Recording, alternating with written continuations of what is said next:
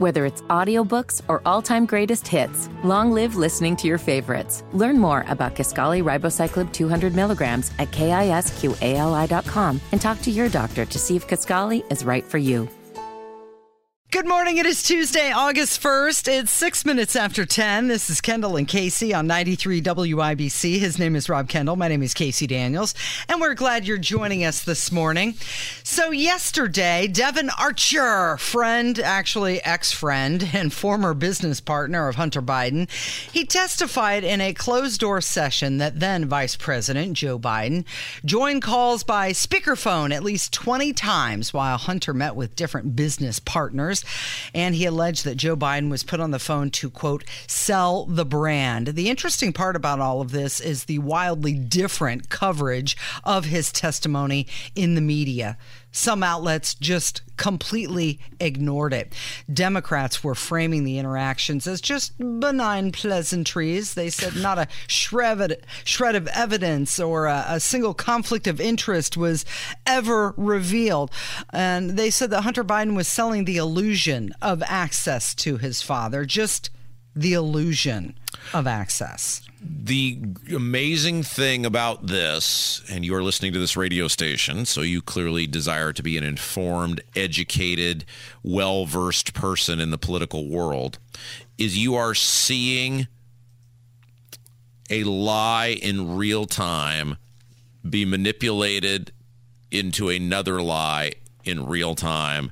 And these people, and these people being the people in the Biden administration, the Democrat Party, and look, the Republicans do it on their own side, but we're talking about the Democrats right now, care so little for you and have so little regard for the truth that they're willing to just do it. I mean, these politicians are incredible con men. Like they could could pocket a colossal amount of money if they did this, these sort of cons in the business world. Now they do pocket a colossal amount of money. They just do it through the the U.S. tax code and writing the laws so that they can do things like insider trading that you can't do. But what you have seen over the past, and it has been rapid, is within the past seven days, a years long narrative, which was Joe Biden never had any contact with Hunter Biden about his business dealings. And it wasn't just Joe Biden who said it, it was the uh, press secretaries who said it, it was the spokespeople who said it, it was the talking heads on national television who said it time after time after time for years now. Five plus years, the narrative was Joe Biden has had no contact with Hunter Biden about his business dealings. And within seven days, it has just magically morphed into Joe Biden was not in business with his son because they have blown the narrative, the lie that Joe Biden had no contact with his son about his business dealings out of the water. And once it has been disproved, they don't do the right thing and go, you know what, we were wrong. You know what, Joe Biden has clearly misled us. You know what, Joe Biden absolutely has to answer for this. They just change the lie. They just changed the lie with no acknowledgement whatsoever that they have lied to you for the past five years. Or not comment at all. And it's interesting that you said press secretaries, plural, and that just shows you how long this has been going on. So, an attorney for Devon Archer said he's not going to comment on the specifics about what his client told the committee. And they put out a statement that said, We are aware that all sides are claiming victory following Mr. Archer's voluntary interview today. He shared the truth with the committee and will will leave it to them and others to decide what to do with how, it. How could the Democrats possibly claim victory out of this unless you are admitting we have zero regard for the truth or our politicians or the head and the face of our party telling the truth?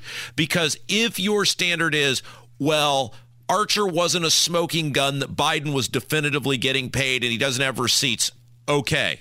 I guess maybe I'll give you that. We don't know exactly what was said, but based on the reports, maybe that wasn't proven from his testimony.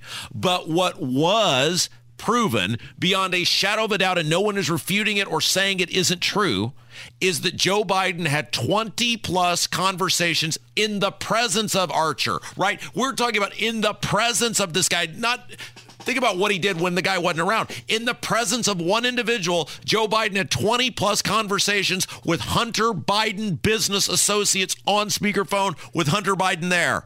Yeah, and we're going to get the transcript. Hopefully, eventually, they'll release that. But if he lied about this, what else is Joe Biden lying about? But you know, those Democrats, they got their marching orders, they have the talking points. And Representative Daniel Goldman, this guy, he's the gift that keeps on giving. Here he is, and he's confirming that Devon Archer's testimony that Joe Biden was on the phone with Hunter's business associates, which they've previous deni- previously denied. And here's the question: Who who calls up their father into 20 different business phone calls? For absolutely no reason. Do you do you know how many times uh, my dad, because I've owned businesses over the years, do you know how many times my dad has been on a phone call with business related stuff for me, Casey? Zero, one, two, 20, 50?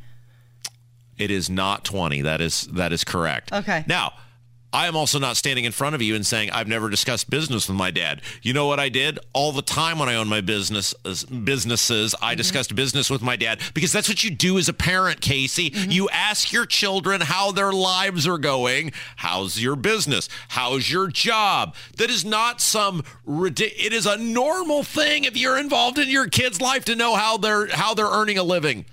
It would be really weird to say get my mom on the phone.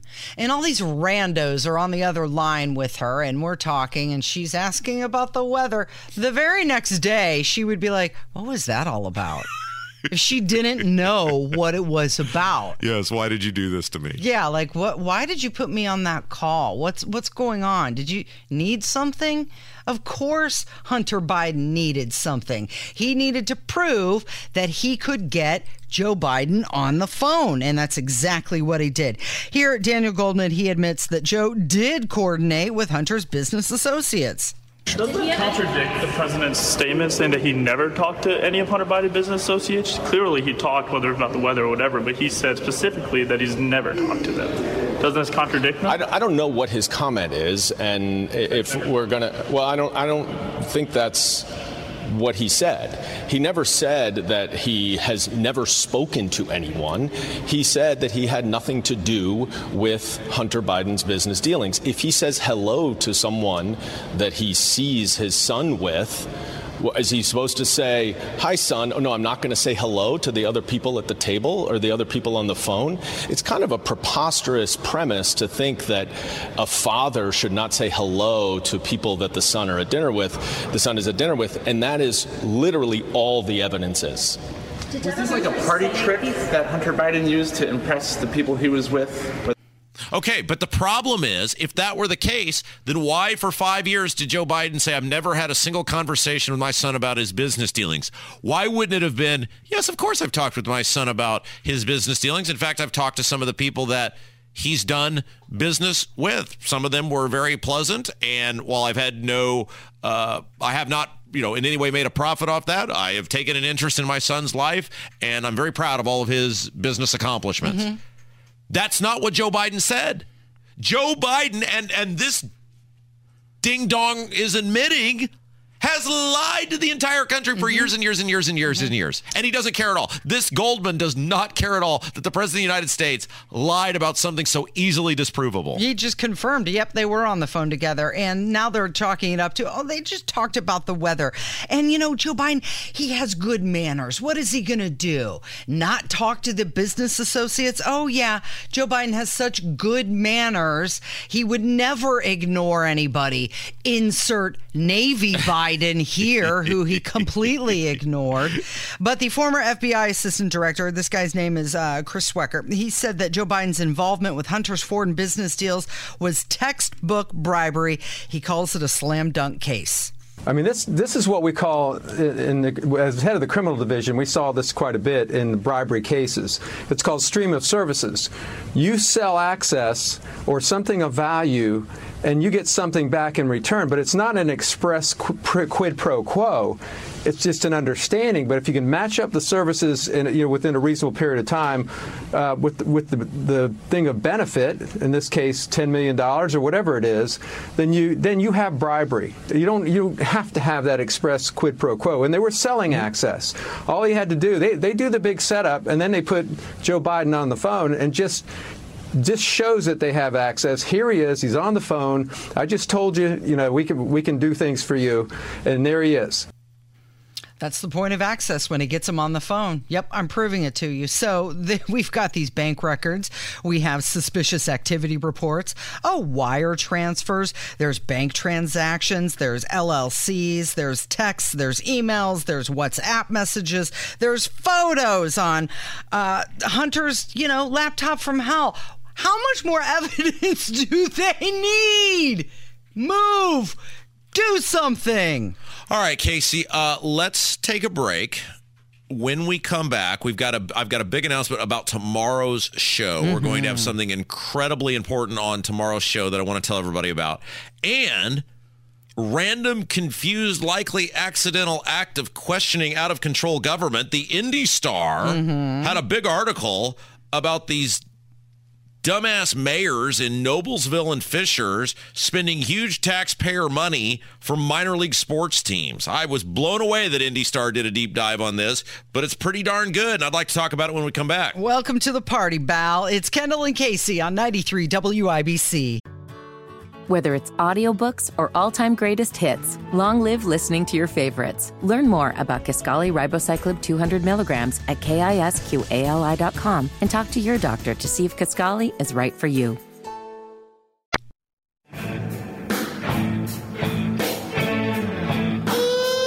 Minutes after ten, it's Kendall and Casey on 93 WIBC, and you had tweeted out a few days ago that we're going to have the lawyers on the show tomorrow involving that uh, Brownsburg case, the student who was forced to eat his own vomit. So we have an update coming up on that. Yes. So tomorrow on tomorrow's show, and uh, Brownsburg schools going back tomorrow. So we thought since Brownsburg schools are going back tomorrow, uh, everybody who is taking their kid back to Brownsburg schools tomorrow should know exactly what sort of hellhole they're potentially sending their kid into because we are going to have the attorneys for the special needs student who was forced to eat vomit.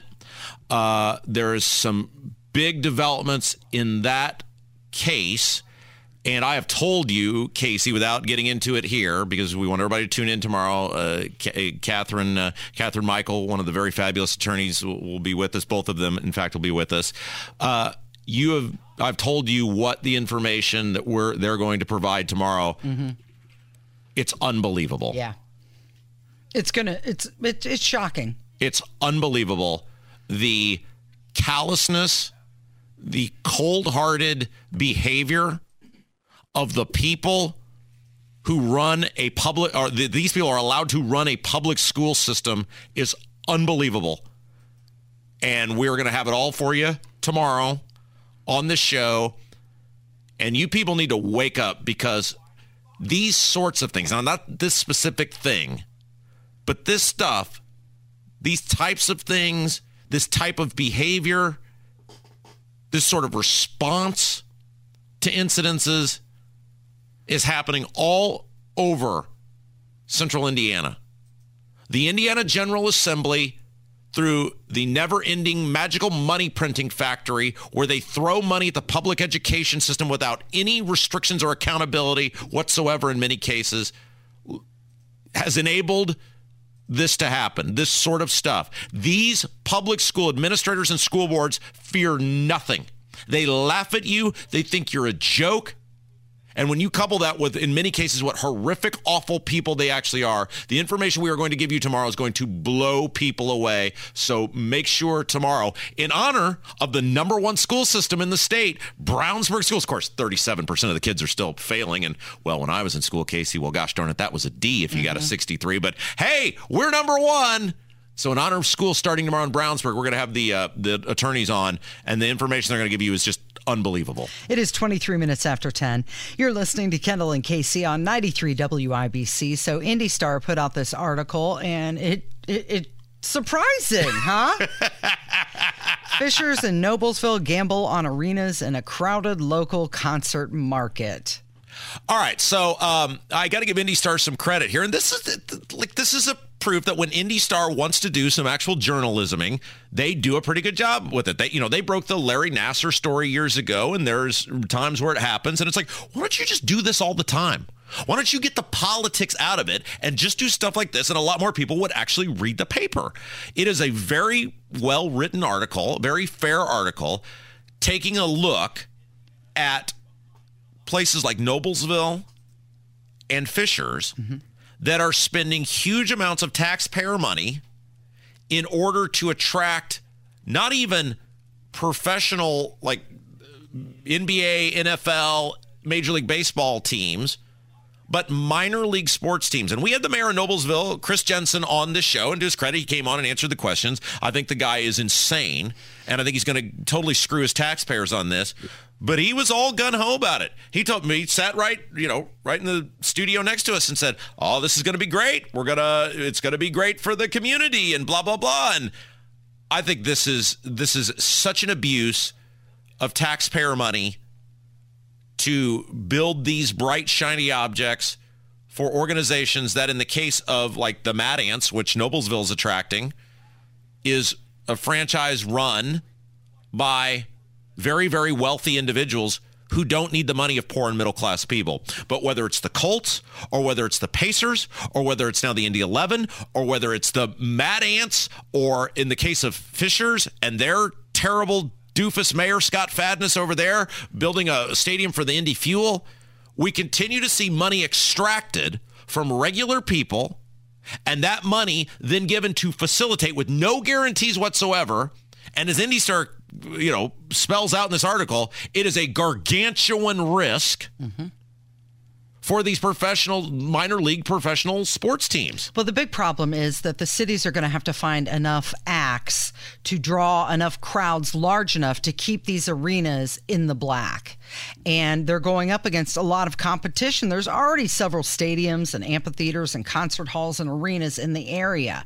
So what's going to make people go to these venues instead? And can they fill the calendar with enough things to make people go to these new buildings? But even if they can, Casey, entertainment is not the job of the government. The job of entertainment is entertainment in the entertainment industry. And that's what professional sports is. If the Mad Ants can make a bunch of money in Noblesville then the people who own the Mad Ants are pretty good at business. They've made a lot of money in their lives. Why wouldn't they do it themselves? They don't do it themselves because they can't, and they recognize these stupid suckers like the mayor of Noblesville who wants to see his name on a plaque, and that's what this is about. We have rewarded for so long politicians based on bright, shiny objects. What's the thing that I can get my name on a plaque on? And so instead of doing the things well that cities, governments are supposed to do, roads, bridges, sidewalks, public utility if you have one, we get obsessed with doing all of the things that don't the government isn't supposed to do because that's how they believe they will be judged. And the next step up, the next rung on the ladder, the next article written about you is the bright, shiny object rather than the actual nuts and bolts of the government. Okay, so Fisher has imposed a citywide 1% food and beverage tax to pay down the debt, right? And these cities, they're saying they're going to recoup their construction cost based on rent from the teams.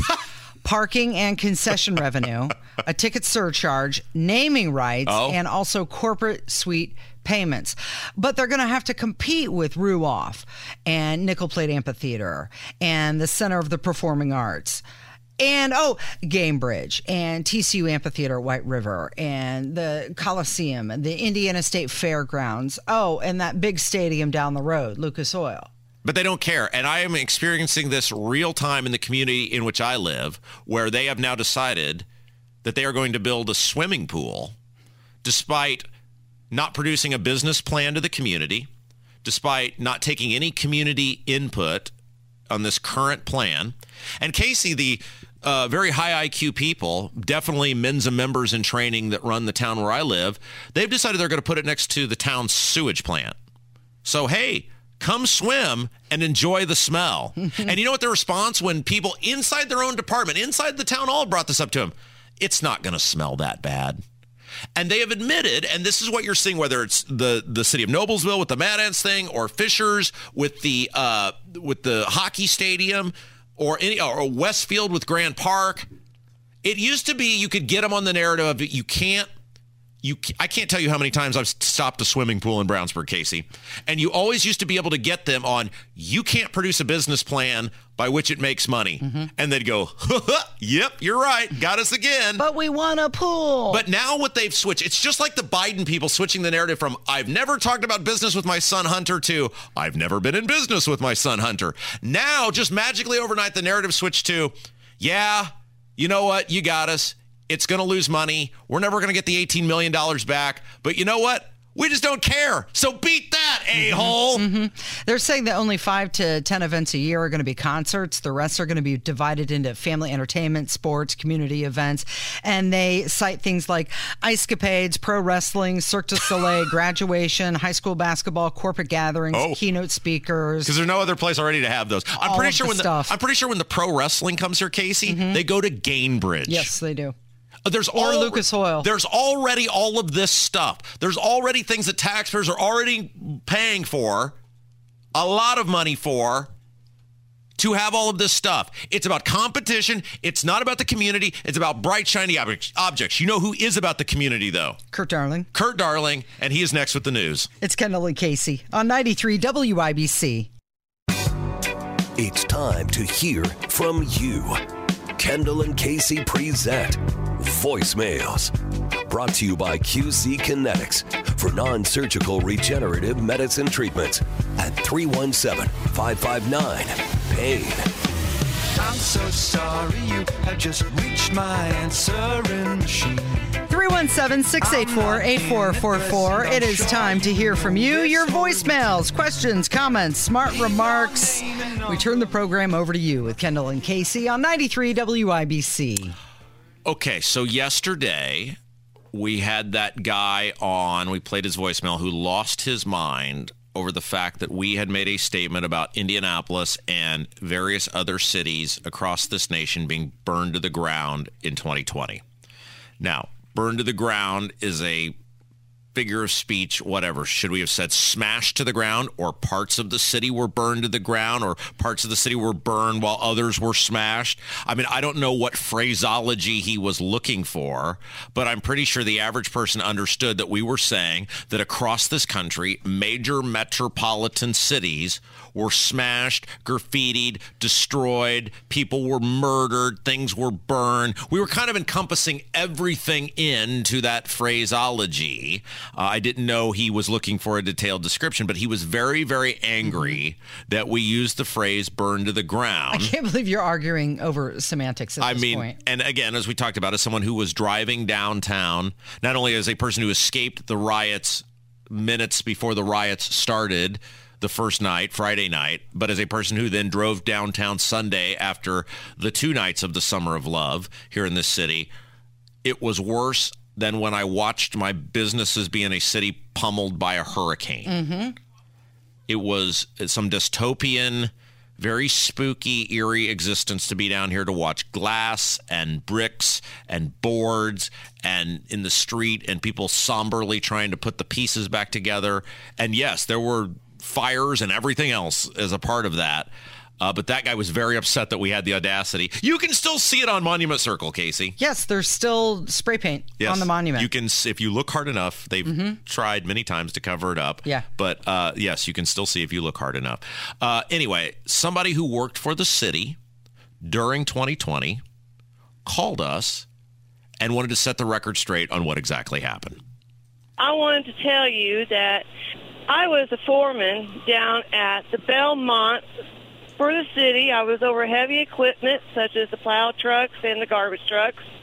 And I remember that, and it was burnt down to the ground because um, they brought in how many dump trucks that they beat up, put on fire, smashed the windows out.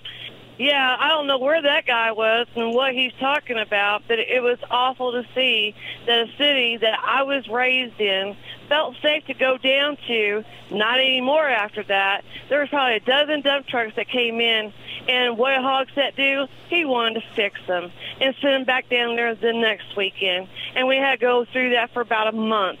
So yes, Kendall, Miss Miss Casey, I agree with you guys totally. It was the summer of love, and there was nothing that anybody could do except for the mayor or the governor. And where was they? Scared out of their wits, afraid to come out of their homes that were safely secure because you know they're elected officials that being an elected officials means that they have to get out and do something about it. They didn't call nothing in. They did nothing. No warnings came over the radio or the TV to stay out downtown. I don't know where that guy was. Clearly on a different planet. But yeah, it was it was so gut wrenching to see these stuff coming back into the garage. So is she lying too? Is she? Are we in cahoots with? I've never met that woman. Uh, Am I in cahoots with her about what happened during 2020 in in downtown Indianapolis? Is that some big made up thing? Some big conspiracy there. No, of course not.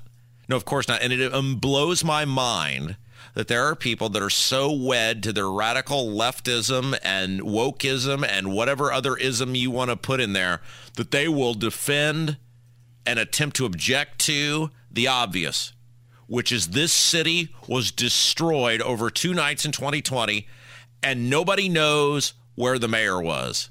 No one knows where Joe Hogsett was the first night of those riots. Now we know where he was because we know he let it happen the second night of the riots. He said, "Do drop in. Why don't you people stay a while?" Hmm. But the first night, nobody knows where he was. And wow, Casey, it would be so cool if we had a super rich guy running for mayor on the Republican side who had infinite money to be able to repeatedly run ads, questioning and telling everyone where Joe Hogsett was. That guy might actually have a chance to get elected. But no, we hmm. have some mealy mouth wimp who is whining to television stations about ads Joe Hogsett is running against him because he's being too mean. We've told him exactly what he should do. Run ads that say, "Where was Joe Hogsett? Yes. where was he?" But you know what? Those uh, those nights were not exclusive to Indianapolis because at that time I was living in South Bend, where well, my daughter and the dude were in South Bend, and I was in Tallahassee, and I had to come back to uh, South Bend for her high school graduation. You know that was conducted from our family room Yes, over right. YouTube because there actually there wasn't a graduation where she walked across the stage because you know COVID we couldn't be near anybody.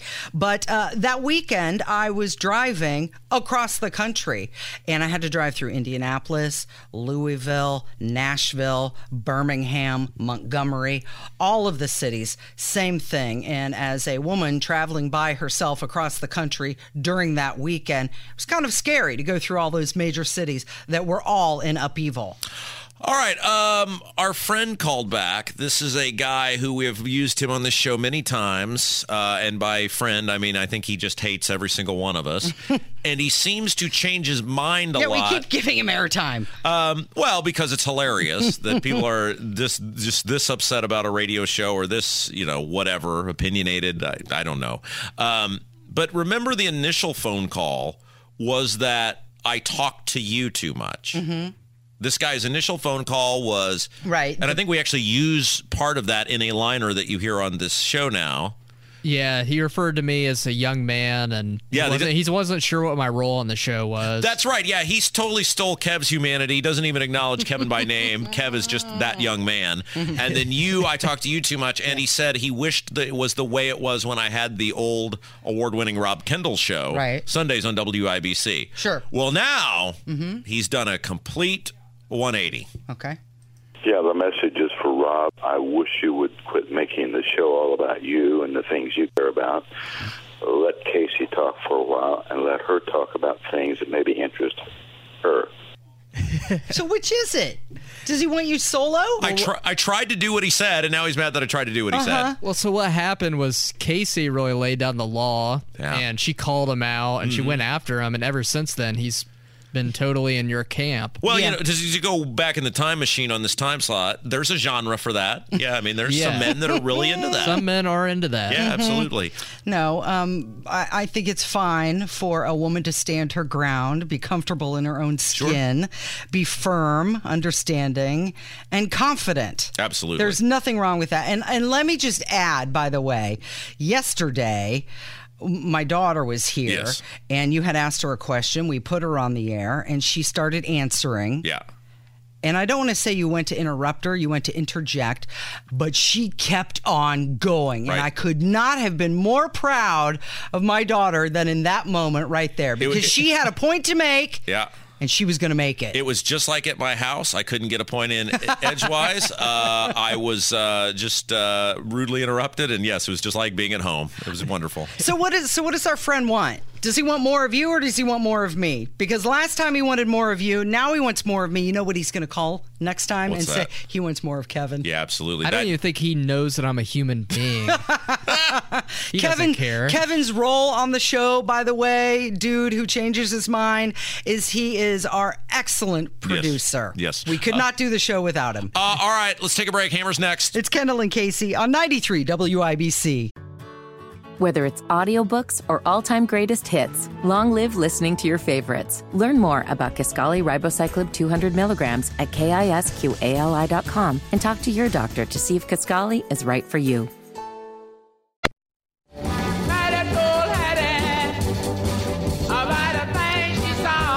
It is 1048. You're listening to Kendall and Casey on 93 WIBC. Hammer joins us in the studio. So you had a little movie uh, night at your place last night, huh? So, with the passing of Paul Reubens, aka Pee Wee Herman, Mm-hmm. it had dawned on me that I don't think either one of my kids have seen Pee Wee's Big Adventure. Oh, yes.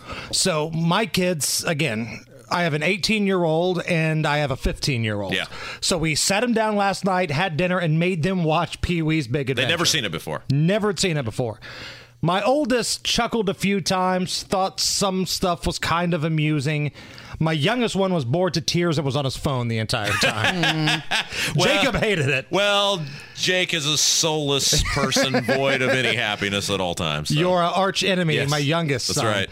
Uh, so maybe the whole Pee Wee thing is kind of a generational thing uh, where we came from because I was entertained the entire way. I think I think it's phenomenal. I think it's a you know a cult classic, for lack of a better term. Uh, yes, I. And by the way, can I just say? And we were, I was having this conversation with my wife yesterday, and I think it just went over her head. Underrated Paul Reubens moment is he is one of the waiters in the Blues Brothers. yes, absolutely, he is. I liked him in Blow. Yeah, when, He was in remember Blow, yeah. when he goes to uh, they go to see Mr. Fabulous and Paul Reubens is uh, one of the uh, he's not the guy who says wrong glass sir that's the best scene of the whole uh, best part of the whole uh, uh, diner scene but uh, He had some odd other roles, Mm-hmm. right? He was in Buffy the Vampire Slayer. He was the Penguin's dad in Batman Returns. he sure was wasn't he Uh, Mr. Cobblepot. you know who he really reminds me of and it kind of different but yet the same very much like when Andy Kaufman did Foreign Man where people loved that one thing. It's like this guy comes out of nowhere. He does Latka in the case of Andy Kaufman. Oh my gosh you should just do Latka all, everywhere you go. Kind of the same thing with Paul Reubens. Obviously Paul Reubens was derailed by the little incident in the movie theater. Mm-hmm. But this guy kind of for from a national scene comes out of nowhere and you think well he is he is Pee Wee Herman, and then you realize, no, it's just a dude playing playing this kind of wacky. I'm always fascinated when you have a comedic actor like that play a serious role. Right. Because you'd think, you know what, it probably takes more acting chops to be comedic Right, than dramatic. People who have came up with characters, it's hard for them to transition. Mm-hmm. Pee Wee did those roles pretty good. I say Pee Wee, his name was Paul. Yeah. Paul did those roles really well. Could you see Dan Whitney, aka Larry the Cable Guy, transitioning from that character to do something serious? and it's like every time, and I think Jim Carrey struggled with this. Every time he would do a serious movie, you would want to laugh the whole time because Mm-hmm. you're, you're. It is. In, Adam Sandler's kind of the same way. I'm. This is supposed to be funny. I'm supposed to laugh at You're this. waiting for Jim Carrey to talk out of his back, Yeah, backside. Yeah, absolutely. You know who did a fabulous job at that was Robin Williams. Yes, Every Robin time, Williams. every did. time he had the beard, he was more serious. And you knew the movie would be boring too. Like, I'm sorry. you can love Good Will Hunting all you want, but anytime you see Robin Williams with a beard, Yeah. bring a pillow and a blanket. yeah. All right. So you were inside of watching the the uh, Pee Wee Herman movie. You, it sparked another uh, thought in your very fertile mind. So the iconic scene I think in the Pee Wee movie is him dancing on the bar to the song Tequila, the classic song from the Champs, which was a hit long before that movie. But I think if you grew up in our era, when you hear Tequila, the first thing you think of is Pee Wee Herman mm-hmm. dancing, doing that dance on the bar. Yeah. So where does that dance scene rank in terms of all-time great dance scenes in movies? Mm. Is it on the Mount Rushmore? Is it top 5? And here's the criteria, and we had to break this down last night in our house. Non-musical division, Yeah. right? Oh. So this eliminates like Elvis Presley and Gene Kelly and Fred Astaire. If they're singing in the movie, that's a musical. Yeah. We're talking about dancing scenes in a movie. This was my list. Okay. Okay. Number one, I've got Travolta and Saturday Night Fever. The suit, you know, the you know the iconic white Yep. disco dancing. All right, that's my number one. That's a good one. Uh, number two, I'm looking at the end of Footloose, Kevin Bacon. Oh, let's dance! Right. Like some of those songs, you hear the song, you associate the movie. Number three, Rob brought this up during the break the Animal House Toga Party Yeah. dance. Yeah, yeah, yeah, yeah. Love that scene. And number four, I think it's not necessarily my favorite, but I think if you're doing a Family Feud style survey, Yeah. the big grand finale of Dirty Dancing, Yeah. Yeah. you know, where Baby runs across the room and Swayze picks her up, Yeah. swings her around. Yep. So, so that was going to be my question. If you pick Dirty Dancing, because there's kind of two. There's the end, but then isn't the big one? Because Hungry Eyes was the kind of the big. Well, there were multiple hits that came out of the Dirty Dancing soundtrack, Mm-hmm. but uh, Hungry Eyes by Eric Carmen was kind of the of all the big songs, the biggest, and that was during the practice Right. scenes, Yeah, right? exactly. So that- so you've that kind of got have two, two. yeah, two in the same movie. Yeah. You gotta you gotta pick. But yes, for for sake of this argument, I, I would agree with you. Also, very close to my list. These were the ones I had to leave in the cutting room floor. Pee Wee and Tequila. Yeah. Mhm. And we go back to Travolta with Pulp Fiction with Uma Thurman. Oh, yeah. Good one. Is Pulp Fiction not the most overrated movie in the history Thank of ever? you. Thank you. I disagree. I disagree. I'm not a Tarantino guy at all. I think his movies are awful. Well, I'm I'm in the minority, and I know th- I know that. So we were having this conversation the other day. Um, Tarantino's movies are either phenomenal or they're awful because Once Upon a Time in Hollywood is great. The Kill Bills are great. Inglorious Bastards is probably my favorite movie ever, but the rest of them suck. They're just terrible. The dialogue is what makes those movies great. Now, I would say that a lot of people might put the because I'm sure neither of you have seen it. The Barbie, there's dance scenes in the new Barbie movie.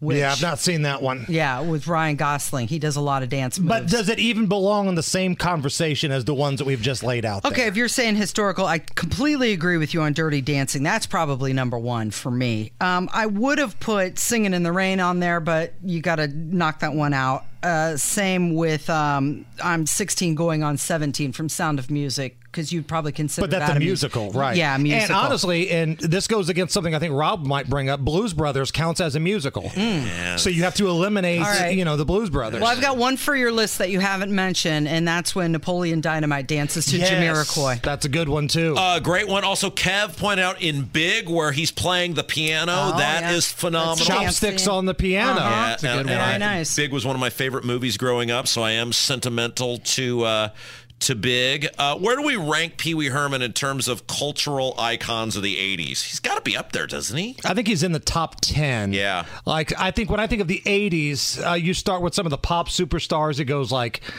Michael Jackson, Madonna, Bruce Springsteen, Yeah. Cyndi Lauper. But then you get into your Mr. T's, um, and you Hulk- get you got to have the Hulkster on there. Hulk Hogan. Yeah.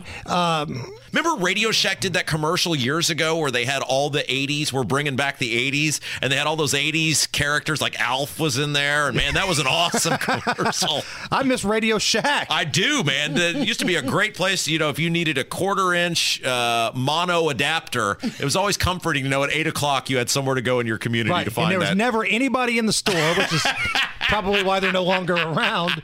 But you could always take your time and find exactly what you were looking for. Yeah, what's coming up this afternoon?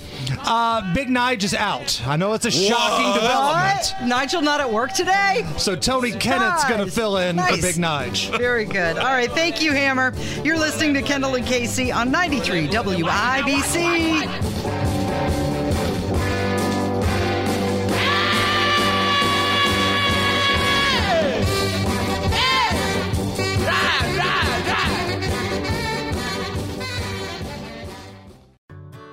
Whether it's audiobooks or all-time greatest hits, long live listening to your favorites. Learn more about Kisqali Ribociclib 200 milligrams at kisqali.com and talk to your doctor to see if Kisqali is right for you.